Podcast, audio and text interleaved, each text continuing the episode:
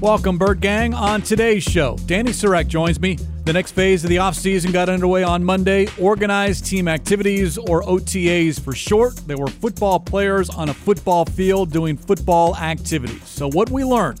First, though, we need to congratulate Dani and her golf game. That's right, her golf game. It's Cardinals Cover 2, episode 646, and it starts now.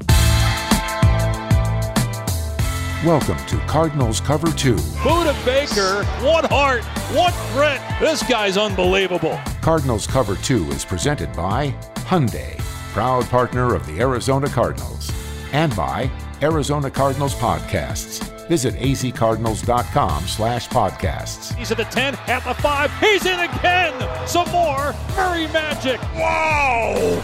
Here's Craig Grialou.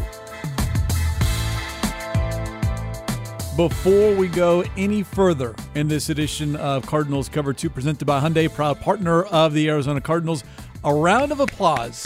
That's right. Everyone stand and applaud Dani Sureck, who did something late last week that I will not let ever, I will not let her or Zaven Collins ever forget. Do you want to detail as opposed to me detailing? Sure. It was the first episode of a new season of Game On, which is a fun segment we started last off season where it's getting to know the players less as players and more as people through fun kids games. And there was a Cardinals golf outing in which Zaven Collins was participating last week, so I went a little early. And we had a putting challenge between the two of us for the first episode of Game On. My dad is a big golfer.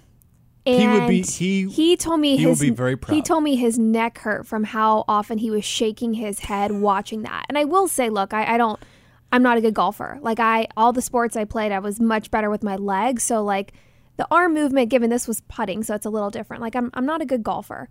I did lean into the bit to a certain extent. Like if you watched it and you saw the rangefinder, I know you're not supposed to use a rangefinder. We were just trying to have some fun. The gloves was real. Um, I know that you're only supposed to wear one glove, and I was like, it'll be funny, I'll wear two. And so I borrowed them from one of our videographers. And I didn't know that he only owned left gloves, and he didn't feel the need to tell me because he was like, "Why would I own a right-handed glove?" Like, of as if like I should know that. So when I did try to put both those on, that was that was a real reaction. However, you know, the rangefinder that was kind of leading into the bit, but we did have some fun. Zaven was a very great subject. He had a lot of fun. It was early in the morning, um, so we had fun, and that's the first of many game on episodes coming on out. So be sure to check that out on our official YouTube channel, Twitter, website, all that good stuff. season two, episode one. So congratulations again for getting renewed for a second season because that's not always a guarantee in this line of work, Thanks, as we've Craig. seen both in television and radio as well. But posted last Friday, which was Zaven's birthday, but the the star of the show, the line of the episode, quote, "Let the record show I'm a better golfer than Zaven Collins." That's what the record shows. Craig. Because Dani won the competition. And you know what? Honestly, it was a true underdog story because, which I, I mean, first of all, I knew off the top when we were going to start the first drop with rock paper scissors shoot. I was joking with our. By the way, that took an awfully long time I to knew, get that I, started. I knew from the beginning. I was like, wouldn't it be funny if we went like six rounds playing rock paper scissors shoot? And lo and behold, but Zaven, he got me in the first round, and then I came back. Zaven should have won. He just got cocky. yes. He said, Are you watching? And I said, Yes. And he looked up and he kept eye contact with me as he went to putt and he missed. And that's how I came back. So, you think he true underdog it story. easy on you? I asked him when we were done, Okay. I said, Did you lose on purpose? And he said, No. So I'm going to take that as the truth. All right, another feather in your cap, bitch. You know that's not going to go well in that locker room. I'm, I'll, I'll, I'll continue to remind him. Well, here's the thing is it just gives Rondale more, you know, more room to brag to me that he's the only one who's beat me in well, full season and, and one episode this year of Game On. Careful, Cardinal players and coaches. I'd love to see a, a coach in there as well. That's but if Dani comes walking around and issuing a challenge, although it's more of a welcome, would you like to participate in this? But it is a true challenge, and she does she does not hold back. No, I'm not going to go easy on them. They're professional athletes. Again, Game On, Season 2, Episode 1, the Cardinals' official YouTube channel. It's a very, very creative, different approach to getting to know these players not only on the field but off the field because it is it's a it's a different environment and you try to get them a little bit more relaxed. Now, what was not discussed in this video, something I want to discuss here, because on Monday, start of OTAs, the next phase of the offseason workouts, but looking at Zaven Collins. What position? Where is he going to play this season? He's a linebacker. Is that inside or outside? And once again, during the open portion of Monday's work, Zaven Collins, as we saw earlier in the offseason, working with the outside linebackers. Not only that, Kyzir White was getting some one on one attention um, with the linebackers coach. And look, that could just be trying to catch. He wasn't the only one. There were, you know, we saw out at OTAs on Monday, Isaiah Simmons and Jalen Thompson were also getting some, you know, one on one time. So that could just be the, the key players, right? Really making sure those leaders are caught up. But it was also asked to Jonathan Gannon Monday by the press of who's going to wear the green dot, who's going to call the defense. And that's something that he said they talk about every day. Gannon saying they're still making that decision. To me, that will be Kyzir White because even if Zaven Collins is not simply playing on the outside, it is clear they are going to have him move around. That is a lot to have to call the defense when you're constantly having to move around and then think about everything else at the same time. So even if Zaven Collins is moving and being more flexible, that to me says that Kyzir White will call your defense and that even if Zaven still comes inside, he's going to be moving around and being more flexible. Maybe in how previous regime envisioned Isaiah Simmons. I'm going to make a prediction here and be a little bit more strong than you are. Kyzir White will be wearing that green dot week one. That's fair. That's how I feel. I mean, it's, I mean, one. The, the only other option, truly, if it's not going to be Budda Baker, would be Jalen Thompson, and I just I don't see that happening. It just becomes more difficult because this was a conversation we had a year ago. Who's going to wear the green dot? Well, it's more likely that it's someone on that second level of the defense as opposed to a defensive lineman. Then you got to turn around and yell to the secondary, or someone in the secondary that's going to yell up front to make sure whatever checks are needed. So typically, yeah, it is one of those linebackers, your inside linebacker. But Kyzir White is familiar with this coaching staff and this defense with Jonathan Gannon and Nick Rallis. So to me, regardless of how much one on one time he was getting with Sam Siefkes, which I think is just another reason to say, all right, here's our quarterback on that side of the ball. We need you to know this defense inside and out to get everyone else lined up. Not that Zaven can't do it, but if he's going to be moving around left to right and more as an edge guy, rushing into the backfield as opposed to dropping back, yeah, I think Kyzir White's wearing that green dot. And Zaven Collins right now goes into that outside linebackers room, which is much needed at this point. I was thinking that we were watching OTAs of just, we had talked about it on the Cardinals Underground podcast last week of what's a bigger priority right now? Where do you feel least comfortable if the season were to start? Would that be the secondary or the pass rush? And it's, I mean, you you look at that outside linebackers, and it is a bit concerning of maybe not even just size, but experience, and not only just experience, but productivity. Um, but at the same time, what else could the Cardinals have realistically done? I know people always want a big splash signing in free agency, but with how many holes this team had to fill, you couldn't really have afforded a signing like a JJ Watt a few years ago or something along those lines. And I still do like the areas they addressed more so in the draft and uh, and throughout free agency more, you know, those inside linebackers and and decisions like that. So it's hard because it's like I look at that outside linebackers group and I'm like, oof, I still feel like there needs to be more, but I also understand why there isn't more quite at this moment. So I like moving Zaven in there. That was something that the previous coaching staff had kind of tinkered with at the end of last season. Um, some size, good tackling, you know, if you can get that speed and, and kind of create some trouble there, I'm all in favor for trying that out. Ask yourself this question Who scares you? Who, if you're the opposing quarterback or the opposing offensive coordinator scares you in that outside linebackers room. And again, we're speaking here at the end of May, so there is a lot of time.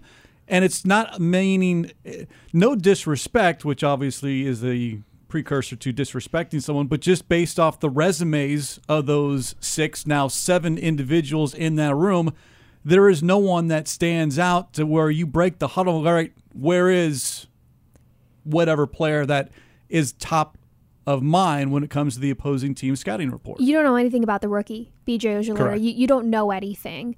I would think Zaven Collins, but again, I'm not sure that there's enough tape to really know how formidable he is outside. So if you're asking and, and you're looking at the rest of the room of Dennis Gardeck, Victor Dimukeje, Myjai Sanders, Cam Thomas, probably be Myjai.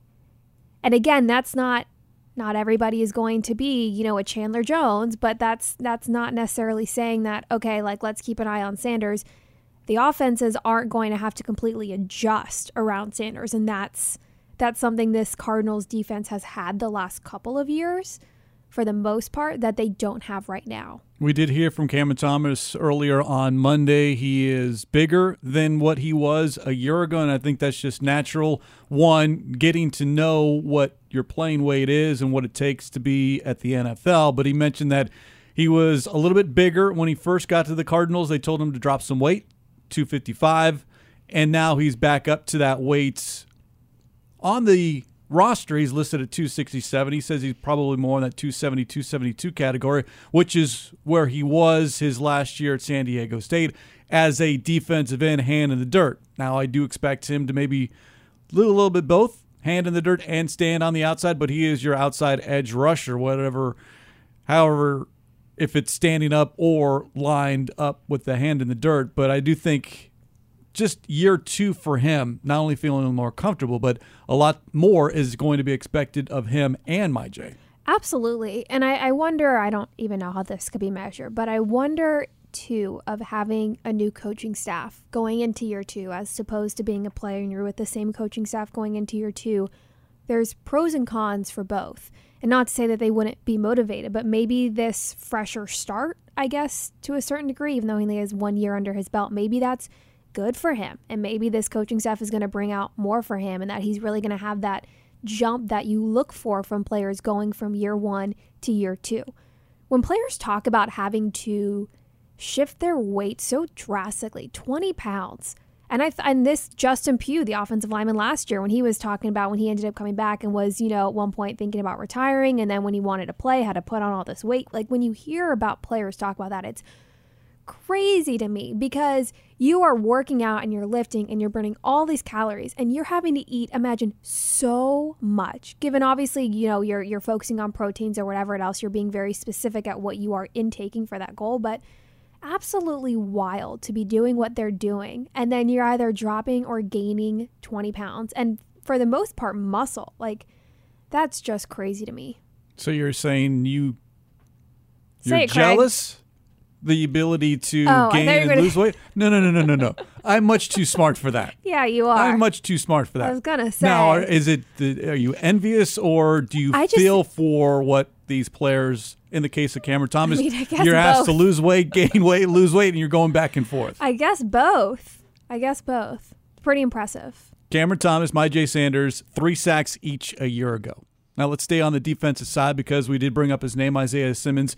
He is the sack leader as far as players returning this season. J.J. Watt retired, Zach Allen now in Denver. Isaiah Simmons with four and a half sacks a year ago, the best sack artist, if you will, as far as the numbers are concerned from a year ago. Well, we saw him on the field for the first time this offseason. He had not been seen. We saw him, though, in the building when there was that question where was he during that veteran voluntary minicamp the week of the draft, that extra minicamp you're given when you have a new head coach. That shoulder injury late last season, the final game of the regular season, did that keep him off the field? Well, he was back on the field on Monday and with the safeties, as he was all of last season. I was going to say deja vu, Craig. It's really not surprising. I think when you look at the players that this staff brought in in the offseason, that linebacker position, it's a little different than what Isaiah Simmons looks like. His his body type and what his skill set is. So it's not really surprising to me that we've only seen him the handful of times he's been out there. What I guess this was the first practice, Yep. really Monday, that he's been with the DBs. That's what we saw. He was getting a lot of, like I mentioned earlier, a lot of that one on one attention alongside Jalen Thompson.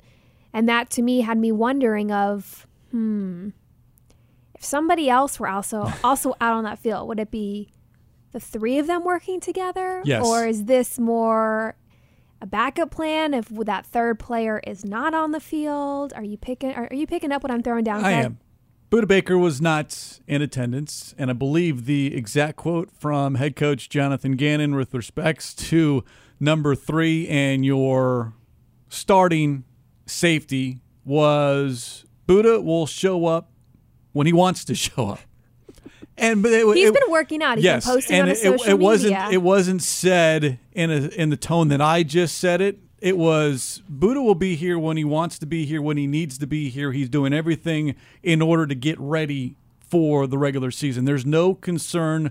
There should be no concern from anybody as far as is even though he's not here, is Budda doing everything that he needs to do in order to be week one ready? And the answer to that is he is doing everything he needs to do. You knew that about Budda Yes. Baker, right? We we all know that. That that's just the type of person, the type of player he is. He's going to make sure he's ready. And again, this is voluntary still, right? He's by far not the only veteran who's not out here. His situation is just a little different, making it clear that he would be open to playing somewhere else. Now, we've talked about I, I still think he's going to be on this roster. I don't think he will be traded.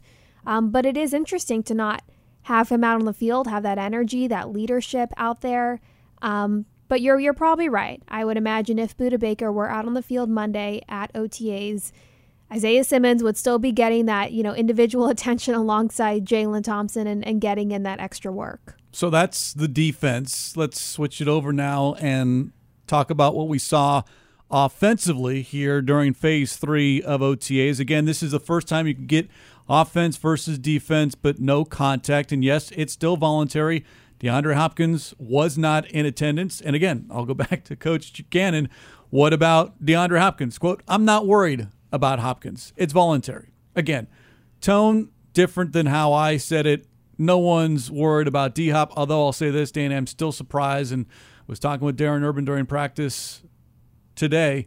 I'm still surprised that we're at this point, darn near June 1st, and having this conversation about what is the future, what is the status of number 10.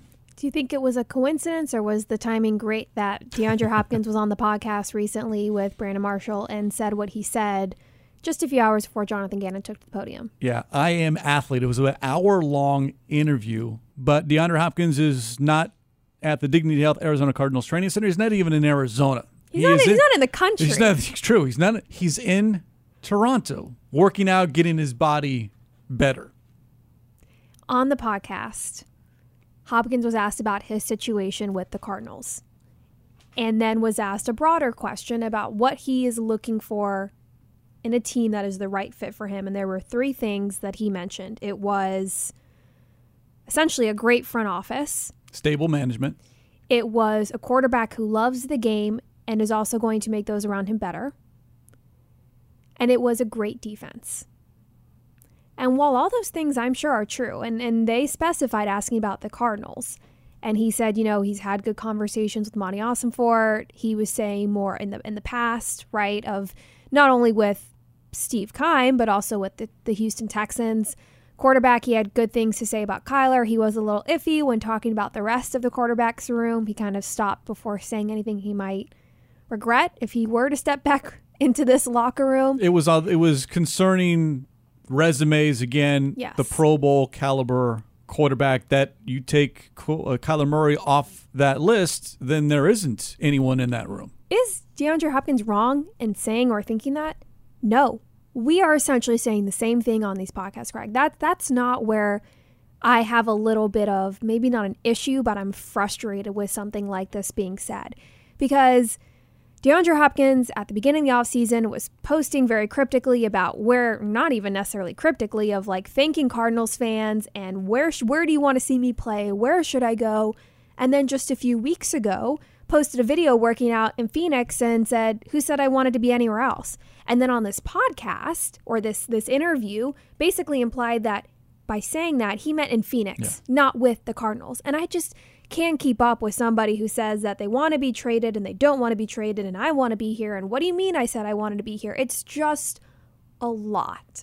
the line of questioning though was also that the Cardinals are shopping DeAndre Hopkins, which true or not, don't forget that Hopkins and his representatives were given permission to figure out maybe there would be a trade partner out there amongst the other 31 teams. And went on a media tour, essentially, having people close to him go on different media outlets and flat out name teams that Hopkins would be interested in playing for. I, am I missing something? Is there something I'm not understanding? Look, I understand that it's it's a business and it's all about the money, and I don't have any sort of problem if Hopkins wants to go elsewhere or, or he feels the way he does about the quarterback situation with Kyler Murray likely not being ready to start the season. I understand if he wants to go somewhere where the team might feel like they are closer to winning a Super Bowl than the Cardinals are right now. I don't have a problem with that. My thing is is all these contradictory things that you're going out there and you're saying and while he's not here and this is a new staff and there's a lot of new players on this team and that kind of stuff isn't going to get to them at the same point if all you're doing is just going and talking about this team and all this stuff at some point I would imagine players are probably going to get a little frustrated if you're saying all these things and then you end up here in this locker room and it's like, okay, like, now what? He is under contract. Now the question is will he show during the mandatory minicamp middle of June, or does he get a hall pass, if you will, and say, hey, don't worry about it? We'll see at the start of training camp if there is nothing done between now and late July, early August. Again, We've been talking about this now for months. I'd like to get to the point where we don't have to have these recurring conversations because to me, D Hop is still a talent. And I don't see this team just getting rid of him to get rid of him. I, I honestly, at this point, unless something drastic happens to another team where you essentially have a star wide receiver who has a season ending or an eight to 10 week injury, an injury that would keep you out, you know, eight to 10 weeks of the season, that you would need someone and it's during training camp or something like that, I can't see Hopkins getting traded before the season starts. And then before the trade deadline, you try and get something out.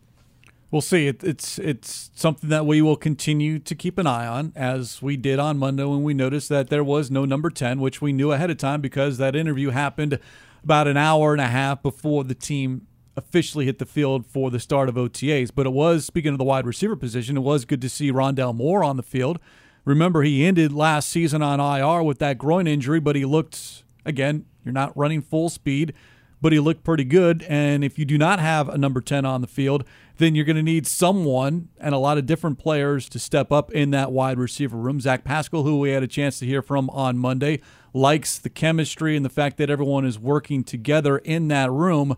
You've got Hollywood Brown, Rondale Moore, Greg Dortch, Zach Pascal in that room, and then a lot of newcomers and some unproven guys in there, including your new draft pick, Michael Wilson. But it does change the complexion of that room if you have number 10, and obviously if you don't have number 10. Right. Who would be the alpha? Is an interesting question. And you talk about a lot of unproven young players in that room. I would argue, maybe unproven isn't the best word, but I think pretty much everyone in that room is unproven because the the biggest carryovers would be Greg Dortch, Andre Baccellia, who will likely just pretty much be on special teams, Rondale Moore, and Hollywood Brown. You and I have had this discussion a few times about if Hollywood Brown is a true number one, and we feel a little differently, but I do understand what you feel he's not because he hasn't proven that here. My point of saying that pretty much everyone in that room is unproven is because this is a new staff. And if you're looking at those main players, Greg Dortch, who played well last year, didn't have a lot of playing time.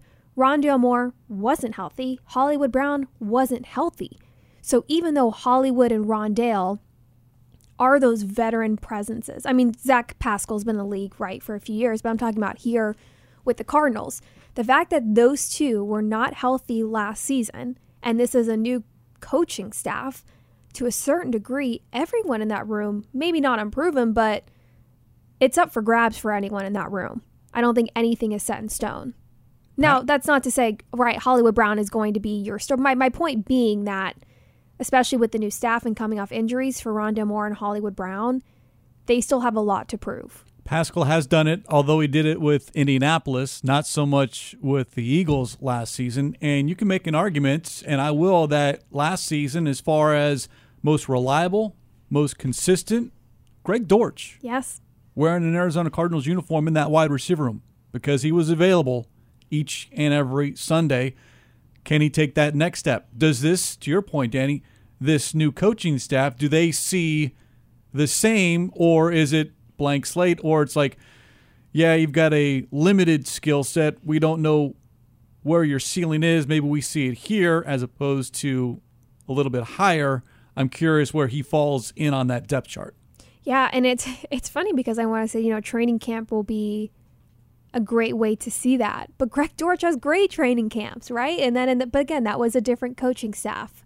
Um, so we'll see. But it is nice to see that this staff has really focused on some height and some size with the players that they have brought in of drafting Michael Wilson, Brian Cobb, Zach Pascal. So the height that was missing, if you don't have DeAndre Hopkins, you no longer have Antoine Wesley, AJ Green.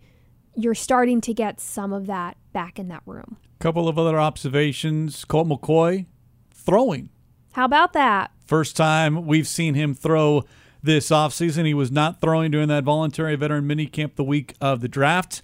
Again, it is late May. We'll see what happens once training camp begins, but all quarterbacks were on the field minus Kyler Murray. Although Murray was in attendance watching, which I thought was I thought was important. And it was noticed by Zach, it was noticed by the head coach, and I think noticed obviously by us but just the fact that, yeah, he got his work done inside, can't do anything on the field at the moment, but is watching and, as JG said, going through those mental reps, which are just as valuable as physical reps. But seeing Kyler Murray on the football field, I think, was important not only for us in the media, but his teammates as well. Absolutely. We had discussed before you know practice started early in the offseason of is Kyler Murray going to rehab here or how is he going to handle this new coaching staff? Is he going to be around to start building those relationships? And to be honest, to many of our surprise, he has been here and he has been playing an active role to the best physically that he can. Um, not out on the practice field, but or practicing, but still being out on the field and in those meeting rooms and taking those mental reps. And that is still important. And that's important to show to this team. Um, I do think that the type of leader that Kyler Murray is in the locker room is probably a little different than what the perception is of him out in the media. But I mean, we can't be so naive to say that players don't hear and see that stuff. Sure, you know, they might not go out to check it, but they hear some of it. So I'm sure that seeing Kyler Murray out there and the fact that he's been around and he's been here every day, I'm sure reassures his teammates and especially the new ones of, oh, this is this is Kyler Murray, right? Like the competitor, the leader, like this this is who he is. And so it is nice to see him out on the field and being there and being present and as active as he can be. As JG said, it just shows that he cares and I think that more than anything is most important when you see Kyler Murray out on that football field as a spectator, but again, maybe doing a little bit more. Again, I didn't see any, but it would not have surprised me if he pulled aside someone and said, Yes, this is what we want to see. This is how I like to see it being done. All that happens inside. There's no reason why it can't happen outside. Yeah, no, I, I do think that overall for camaraderie's sake that having your franchise quarterback out there still wearing a sleeve on that right leg is is good for morale. A little bit odd though, as far as what we noticed that was different out on that football field, and that is seeing new players wearing familiar numbers, which to me was the first indication that yeah, this is a little bit different because the first number I saw was number seven, Byron Murphy. Nope, very different, di- very different body type than Byron Murphy. That's true. Kyzir White is a little bit bigger, stockier than a Byron Murphy, but Although, that was the first number that I saw. I was like, wait a second, who's seven? Oh, that's right, yes, that's Kyzir White. But Owen Pappoe, the linebacker, yes. forty-four. Marcus, I am like, I almost audibly gasped of like, what is Marcus doing here? That one got me. And then you had a you had a funny joke with seeing from afar the rookie BJ in 18. AJ Green. Yeah, AJ Green's back. Not so you- quite. it's when you're during rookie minicamp. Obviously, the roster was twenty plus, so you already are thinking, all right, what numbers and everything, and then you get to OTAs when the veterans and rookies come together for the first time, and all of a sudden you got ninety players on the football fields. All right, what do we remember as far as who's out on that football field? Familiar numbers. Like I still have to go back and look whenever I see 55. Well, last year 55 was Ben Niemann. This year 55 is Dante Stills, and I still go back to 55 Chandler Jones. It's it, something that you always have to kind of relearn, especially those. I wouldn't say iconic numbers, but familiar, like a, a Zach Allen. Well, he's not here anymore. So number 94 is Carlos Watkins, a newcomer. There's definitely players or numbers where it's always going to stick to being one person. And then it kind of catches you off guard. It's like, wait a second, who is that now? It's even like 13 is still Christian Kirk to me. Yeah, I, I had to do a double take. And then obviously we talk about size versus Christian Kirk, Kei'Trel Clark, although we've been told that he prefers to be referred to as Trey. Trey. Maybe that's why he wore 13 because you can't wear three because that's Budda Baker. Maybe. You should have asked him that. You could have asked. I guess I hadn't thought about it though. Next time, tell me. I'll ask a question for you. I thought the best question of the day was yours. It elicited the best response. I thought that was how you were opening the podcast originally, to be honest. No, I gave you your flowers. go ahead, And now give- we can Give the recap for the listeners who were not live streaming the press conferences. It was question number four to head coach Jonathan Gannon, and I believe it was a very fair question because, as we've noticed very quickly, JG does not offer up much as far as we want definitive, like where certain players are going to play, what kind of defense are Which you going most, to run. most coaches don't. True, but as a first-time head coach, maybe you thought maybe you would get a little bit. He'd be a little bit more comfortable and not maybe a little bit more free than, say, a veteran head coach. But he keeps things very close to the vest, and you tried really, really hard to was a get. good question. It was a very good question. Would you like to? Sure. I'll, I'll, I'll hear what you be, Dani. Well, let me let me just say that that when it comes to the thought behind the question is it's about the offensive line. And there's a lot of versatility in these players. And the three that I was really thinking of was Josh Jones and the rookies Jon Gaines and Paris Johnson Jr. And where they were getting some of those reps through rookie minicamp and at Monday's OTA's practice. And again, this is voluntary. So, really, the only veterans besides Josh Jones from the offensive line that were out there was Will Hernandez. So, my question to Jonathan Gannon was with the offensive line and the versatility, is a decision to have these players practice at the positions they are because that's where you want to see them play or because you don't have your starting veterans there and you need to fill the spots. And my thought was okay, if DJ Humphries were practicing at left tackle and Kelvin Beachum were practicing at right tackle, where are you playing Josh Jones and Paris Johnson Jr.? Is it still in those positions as competition? Are you playing them elsewhere? That was the thought behind the question. So when I asked if those players are practicing where they are because that's where you want to see them play, or because you don't have your veterans at practice, this is what he said, Craig Grialou. and you could see the thought bubble over JG's head because he's like, "All right, that's a great question, and now I got to figure out a way to answer this without really saying anything specific to where people are going to run with." Oh, Paris Johnson Jr. is playing left tackle. No, wait, he's playing right tackle. So the response was with a smile on his face. It's a pretty aggressive question, Dani. And then he let, let out a little chuckle. I think he was just trying to buy time. He was, and I do. He actually did give one of the better responses because we always hear this versatility on the offensive line, and he went in more in depth on the fact that during Monday's OTA practice, and I think for a lot of the offseason, they are mixing and matching. So maybe a Paris Johnson Jr. does play some right tackle, some left tackle, maybe even some guard. Will Hernandez, right guard, left guard. You put them in, they got to start somewhere.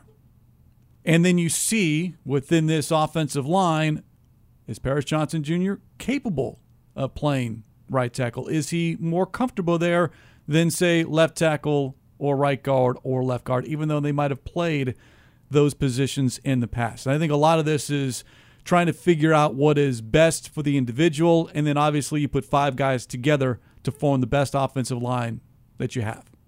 I, I didn't have a problem with the answer of any sort of. Ver- I understand that versatility and depth is important.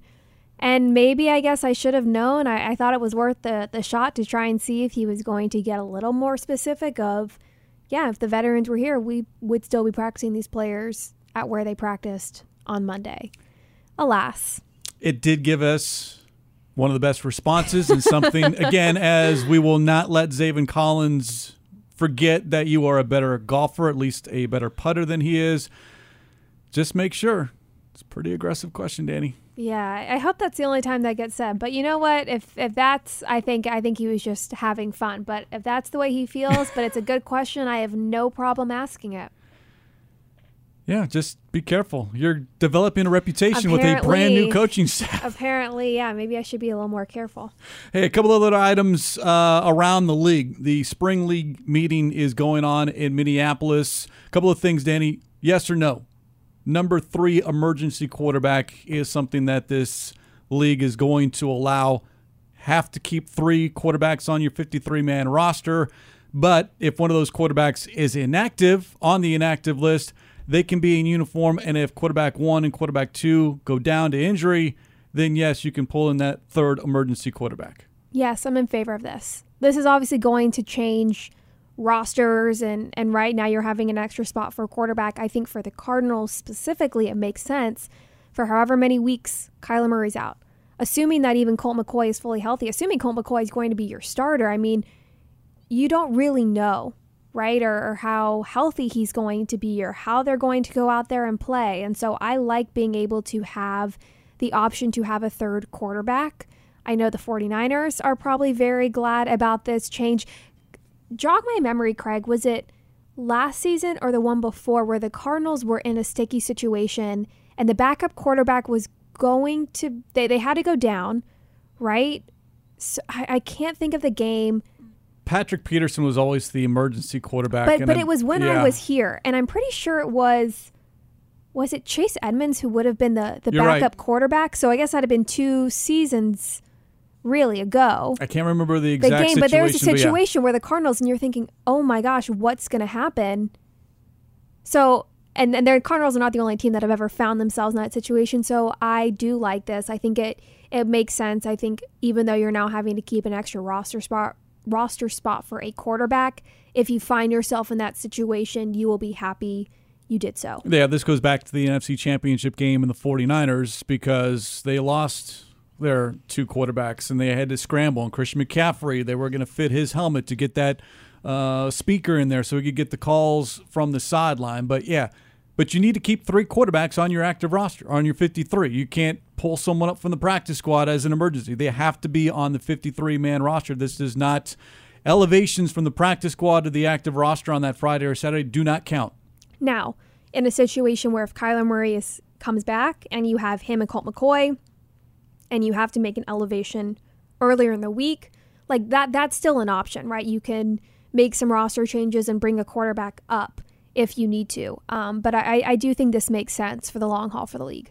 Flexible scheduling on Thursday night football. Boo. Approved. Weeks 13 to 17, 28 day notice is required and a maximum of two flexes per season. So this is something that I know there were owners that very vocal. John Mara, the New York Giants, did not like it.